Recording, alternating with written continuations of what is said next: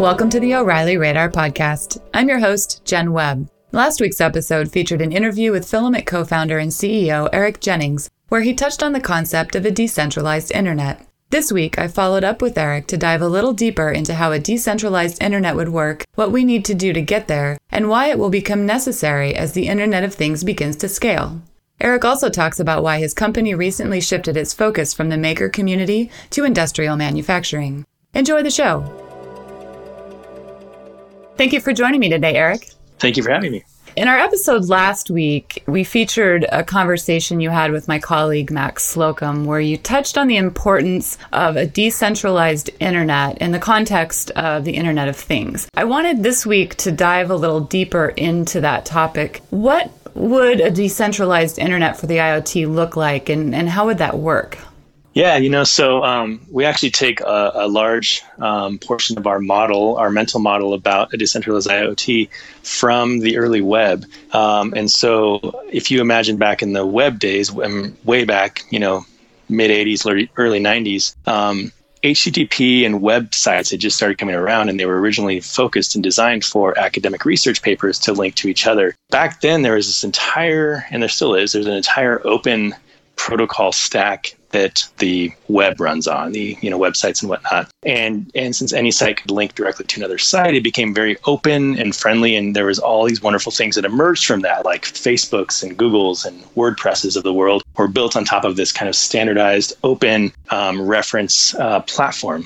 What we like to think of is, what would that look like if you took that concept and mapped it over onto the Internet of Things? Is it what similar analogies to the Facebooks and Googles and WordPresses would we see if we had a truly decentralized and open IoT stack, and not necessarily one that's full of silos and verticalized specific solutions to small industry segments?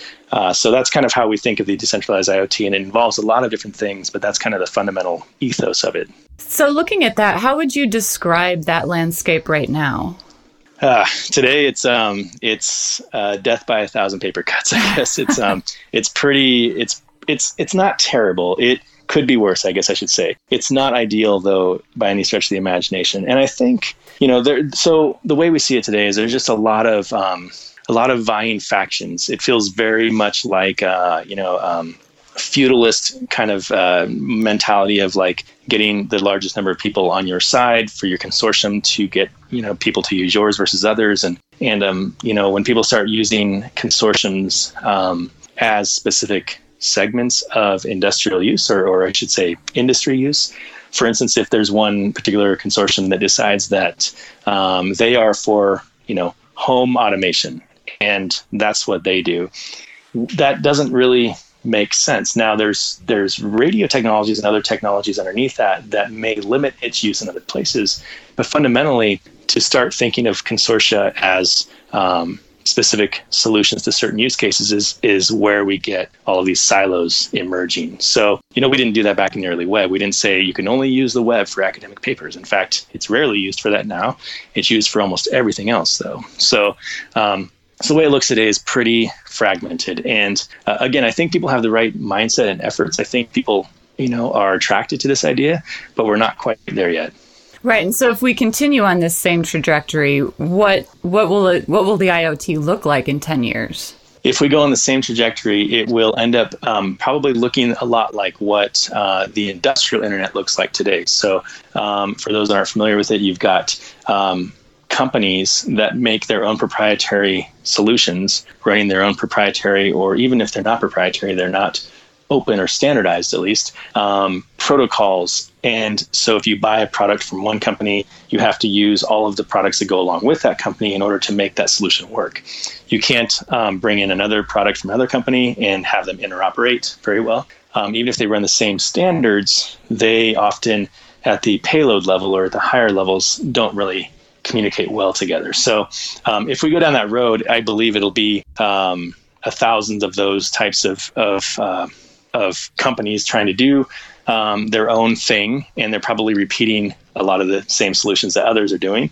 And so you get kind of like a vying factions of trying to solve the same problems, rather than building some standards and openness where people can build apps on top of that, or a higher layer solutions on top of that more standardized underpinnings. And what does the decentralized IoT look like for, say, like the mass consumer? What you were talking about there a minute ago with nothing talking, you know, all the products not talking to each other reminds me of the problems people are having with smart homes right now. So like in the context of a smart home, what does a decentralized internet look like? Would consumers have to host their own servers, or how would that work? Yeah, so the way that it could look like is a lot like how this is kind of an analogy that might work, but you know, your home Wi-Fi router, whether it's an Apple Airport or it's a Linksys or whatever, you know, regardless of the company of the or the manufacturer of the device that you want to connect to Wi-Fi, it will probably connect, right? Like if I have an iPhone, it will connect to the airport. If I have a Samsung smartphone, it'll connect to Wi-Fi, and if I have a computer, it will connect to Wi-Fi, and if I have a smart TV that has Wi-Fi built in, it will also connect to Wi-Fi. So it's not like I have to have an Apple Airport Extreme in order to have my iPhone connect to it, but a Samsung could not, or vice versa. Like these are standard open protocols that that industry has agreed upon for lower levels of functionality, and then companies can build their stuff on top of that. So what it could look like, SmartThings is a good example. They, they're doing their very best, and I feel their pain of trying to support a lot of different devices from a lot of different manufacturers in the smart home world. Their hub, if you open it up, has, I don't recall the exact number, but several radios in it, like several competing technologies. They just bundled all together so they could talk all the different protocols that all these companies have built. And so it's a clever approach to try to normalize and create kind of this common connectivity solution. But the fact that they even have to do that means we've done something wrong, or that we're going down the wrong road. And I know there's a lot of companies trying to become that standard, the Wi-Fi, if you will, of IoT. The problem is that, when you get into embedded products and devices, there's a lot of different functionality limitations in a small embedded device that dictate to some degree what radio technology you can use and how fast it will run and things like that. So I think that's where we're getting stuck in the weeds a little bit. So, companies are fundamentally just scratching their own itch, grabbing a radio that will work for them, and okay, this is good. And then they'll standardize it like Z-Wave. They'll say, okay, this is what we'll use for light switches. And then Zigbee will say, but this is what we use for light switches. And then you have the smart things emerge. So that's how I could see it going down, is more smart things hubs and less Wi-Fi routers. Well, that makes a lot of sense. And so what are the biggest hurdles to decentralization? Is it all about the proprietary issues and the competition, or are there other things to consider? That's a good question. The biggest hurdles, I think it's kind of a combination of companies, for-profit companies realizing the possible market share available in the Internet of Things, just how large it is. And so, to some degree, they get dollar signs in their eyes, and they fall into the expected responses to a large new market and try to establish a beachhead there and try to actually settle in. And so I think some of it is just kind of a reactionary approach to, hey, here's a new opportunity. How can we make a lot of money there? Others, I think, is really just coming down to momentum. Like, most companies these days think in concept of the cloud and how important the cloud is, and they think of big data, and they think a natural progression is, great, if the Internet of Things creates a bunch of data, then we would apply big data things to it, and now we have this beautiful, new vision into the future. It's kind of what the wearables promise is, right? It's like, I can be healthier because I'm actually acting upon the data coming from my wearable device. But so there's a little bit of momentum there of like, well, why don't we just throw the cloud at it? The cloud is really, that worked for other things, and we can just use it for Internet of Things. The hard part is to unlearn that a little bit. Like, how do we unlearn that devices have to talk to the cloud? What if devices talk directly to each other? What if they never had to talk to the cloud, or maybe only once in a while they talk to the cloud? What would that look like? And what things may happen that we never knew could happen because we are unlearning some of these things, the ways we've done things on the internet, for the last decade or so. Right. And what about security issues? That's a big topic right now. What kinds of new considerations could emerge with the decentralization, and how might our approaches to security change? Yeah, it's a good question. You know, there's an article I read, I think just a couple days ago, and I believe it was an editor of InfoWorld magazine, perhaps. I might have gotten that wrong, but he was basically claiming that, you know, connecting things in the Internet of Things world is a bad idea because of security. And do we really want to connect all of the things? I disagree with his premise a little bit, but I understand where he's coming from, I believe, in the sense that, you know, it's scary. If we don't think of security from the start, do we really want things like, you know, are smart meters connected to the internet? Do you want, you know, power plants connected? Do you want, you know, boilers that heat buildings connected? Does it make sense to do so? Is there more value to be gained to connect them than the risk is to connect them? And so security becomes, you know, I wouldn't even argue a cornerstone. It really becomes the cornerstone of this all, because if we don't have strong security, then it doesn't make sense to do anything more, because there's more risk than reward out of it.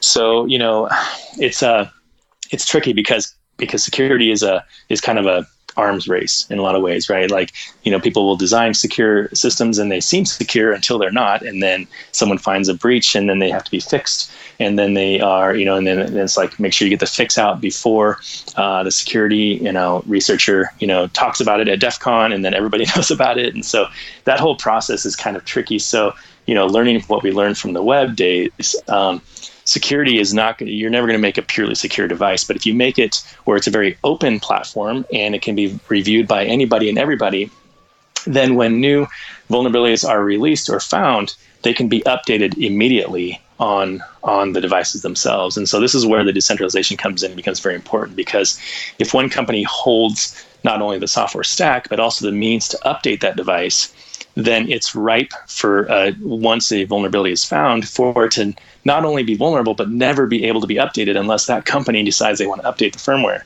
And if you have an open one where, you know, as IBM's Adept team mentions, if you have a device that can find a new firmware update in BitTorrent, make sure that it's signed and it's the appropriate firmware for that, it can download its own updates as needed, with or without the company that made that original device even knowing or being around for it. Now, of course, they probably want to have a say in making sure that new firmware is correct. But assuming that it is correct, they shouldn't be the bottleneck to updating that device. That device should get updated as soon as there's a security fix for it, so that we minimize the impact when a security breach happens, not if it happens. Right. Oh, that makes a lot of sense.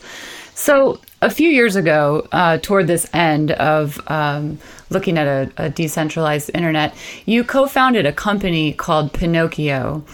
And you successfully crowdfunded and launched a product called Pinoccio Scout. So tell me a little bit about what that was and what problems it addressed. Yeah, you know, it was a company. It's actually the same company as Filament now. It's the same company, same structure. We renamed it and refocused. But you know, what we used to be was a company focused on makers and DIY enthusiasts. So anyone who's ever been to a Maker Faire, or anyone who's ever played with an Arduino or a Raspberry Pi, would be someone who we were marketing to and trying to sell our product to. And our original premise was that we had two hypotheses for that company. One turned out to be absolutely true. The other one turned out to be false. The first hypothesis was that it's really hard to connect the physical world to the web. And this was back in 2012 or so. So this was kind of before the term Internet of Things started getting really hyped. It was just about, you know, maybe 6 or 8 months before that. So we decided that, you know, we were big fans of the Arduino platform, and we loved what it offered, but it did not allow connectivity out of the box. These devices couldn't talk to each other. They could only kind of plug into your computer through a USB port. And we thought, what if these devices could talk to each other directly, with or without the internet, right? You hear a theme here. And so we were very interested in trying to find the ability to build in mesh networking along with the experience that Arduino users have. What would that look like? That would be pretty cool. You could have devices, 20 of them in a room talking to each other wirelessly, and you could be at Burning Man if you wanted and make a wireless art project, because you don't need the internet for mesh networking. And so we set out to build that product. It's called the Scout. And, you know, crowdfunded it. And then based on the success of that crowdfunding, we built up a team to build the firmware and the hardware and get it manufactured. And so once we got it shipped to our backers, and then we started selling directly, we started getting a lot of inbound interest from industrial customers. And I should go back. So I didn't mention the second hypothesis. The first hypothesis was it's hard to connect the physical world to the web. The second was that people would want to ideally, use our product, our platform to prototype a product, and then perhaps they want to kickstart their own connected device, and they would put our device inside of it, and they would sell a lot, and we would sell a lot, and we could actually have a viable company off of that. So the first hypothesis of connecting the physical world to the web was very true, and it still is true. The second one about people wanting to put our device in theirs wasn't as true, we found out. And there's lots of reasons why. The big ones being companies don't usually trust a startup in their supply chain. There's also a margins issue when, hardware tends to commoditize because you can get it much cheaper at higher volumes. And so there's a point where it doesn't make sense for companies to buy it from us rather than from the semiconductor company directly. So there's some business problems in there that we were just on the wrong side of the 8-ball, if you will. But what happened is as we started selling directly with a Scout, we got a bunch of inbound interest and purchases from industrial customers. And these are huge companies that you've heard of, Fortune 100, Fortune 50 companies buying the little Pinocchio Scout at volume and trying to do industrial connectivity with it. And we were very interested and very surprised that they would even want to use our device, and why wouldn't they just build their own?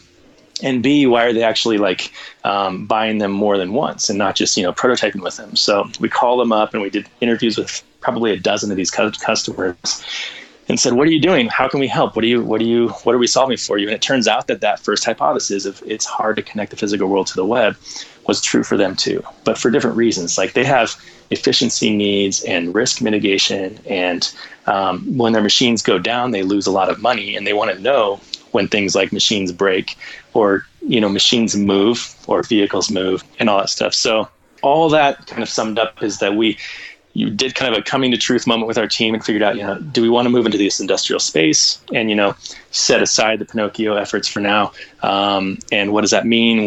How do we leverage this and make this kind of a bigger opportunity?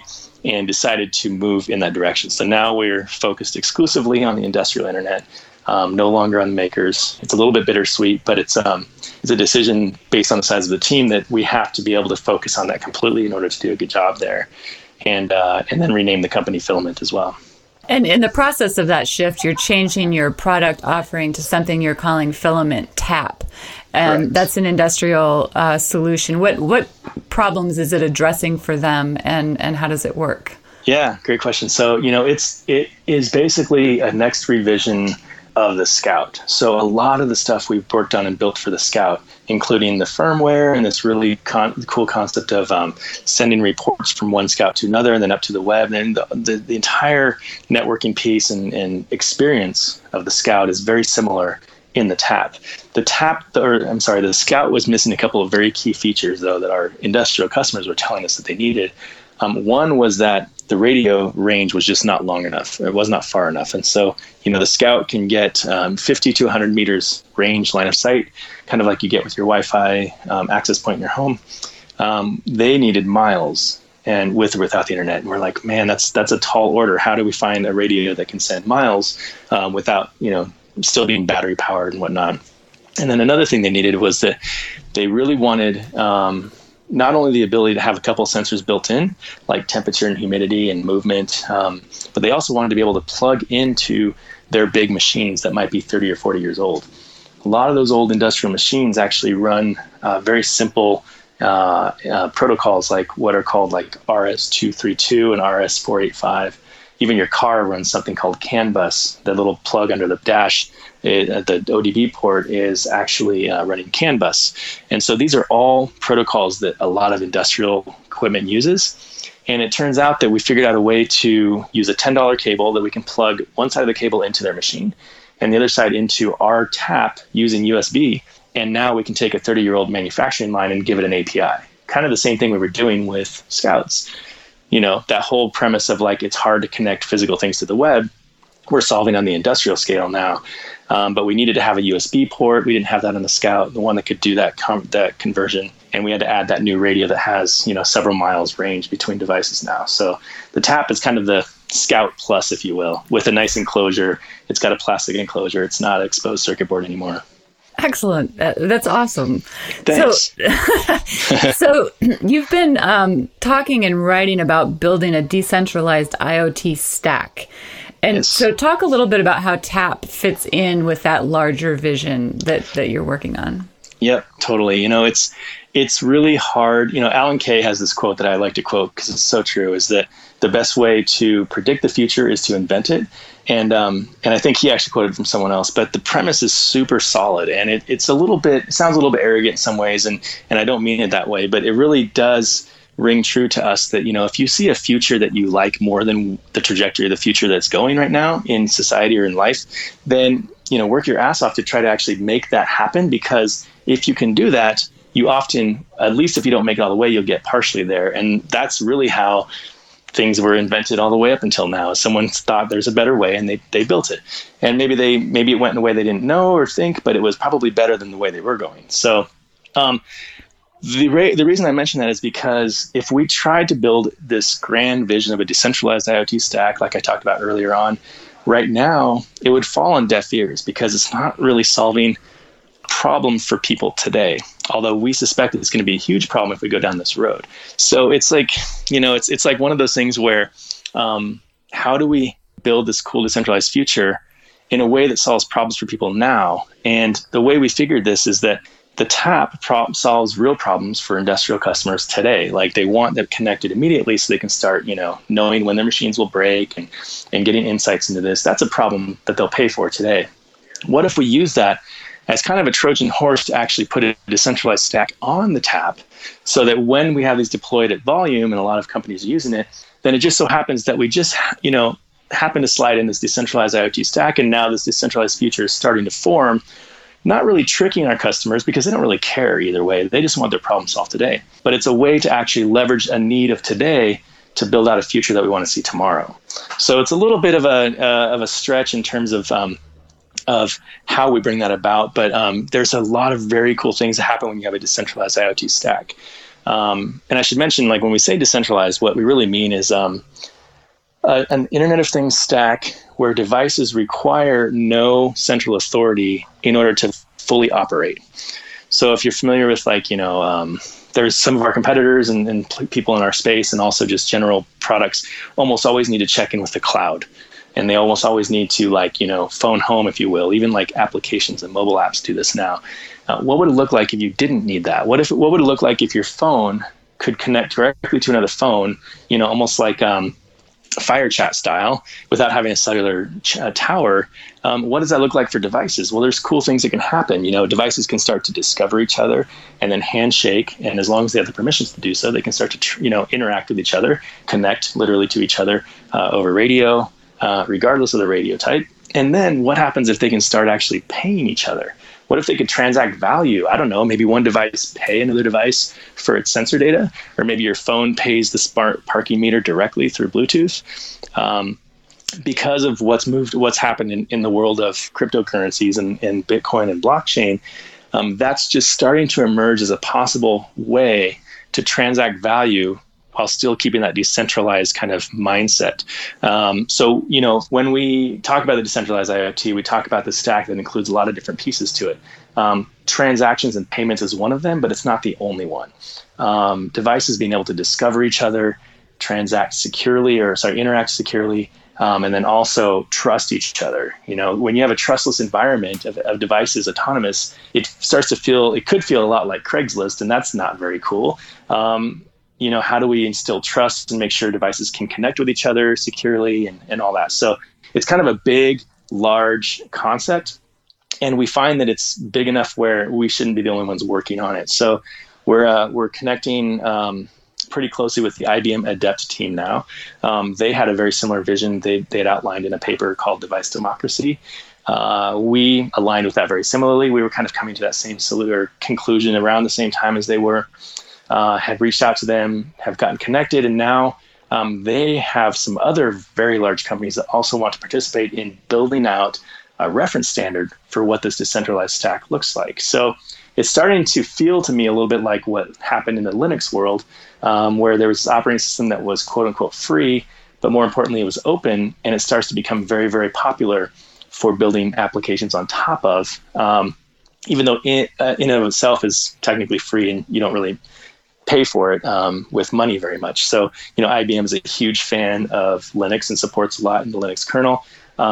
It seems like this could be the Internet of Things equivalent to what the Linux kernel was to operating systems. Oh, that's fascinating. So the IoT stack that you're describing is that kind of an open protocol solution to the consortium problem you were talking about earlier? Yeah, I think in some ways you can look at it that way. The tricky thing is that there are a lot of consortia that state theirs is open also, and I wouldn't even really argue with that. They probably are open. What we're trying to do is build a generalized stack that is open in a way that can be used for lots of different use cases. It can support a lot of different underlying technologies, right? So yes, the short answer is we're trying to address the siloed aspect of the current Internet of Things by, I know it sounds a little bit ridiculous, but by coming up with another standard that tries to change that a little bit. But it's not really a Me Too standard sort of thing. It's really like a hold on, like these silos, these other consortia are really focused on certain use cases. Like there's the Industrial Internet Consortium, and then there's the All Join, and then there's the Thread Group, and there's a bunch of others. There's the Zigbee, and there's the New Zigbee, and New Zigbee and now Thread are trying to get together and do something together. So it's like, that's okay, that's fine. But the ones that we've seen all seem to be focused on a certain vertical, and I think that's dangerous. That would be like saying you can only use Linux for web hosting. You can't use it for, you know, Hadoop or big data clusters, or right. You can't use it for rendering. It's like, well, it's a general purpose operating system. You should be able to use it for whatever you want, and let the, you know, community decide what they want to use it for and build things for. So I would like to see what we're working on with IBM soon here and some others, I hope, to really be kind of a more generalized operating system or stack for Internet of Things that at its core has things like decentralization and security and, you know, the smart contract concept where you can guarantee that a device is what it says it is or who it says it is. Those things we think are required and either minimal or missing in a lot of the other consortia. Right. Oh, that makes a lot of sense. So just real quick, let's get back to the Scout just for a second, because I know sure. I'm going to have some listeners saying, well, wait a minute, where'd that go? It's not gone, right? It's not. So, you know, our Scout is open source hardware. It's licensed under the CERN open hardware license, right. 1.1. And so, you know, all of the board schematics and board layout files and the bill of materials, everything you need to build one is available and open. The only rule is that if you change anything, then you also provide the changes to the community, just like we have. The software and firmware as well is open under the either BSD or MIT license based on which piece of the stack we're using. And then the only part that wasn't open when we had Scouts, had Pinocchio going only, was what we call HQ, which is this web interface that you use to interact with the boards, either locally or remotely. But we are open sourcing that probably in the next 4 weeks or so.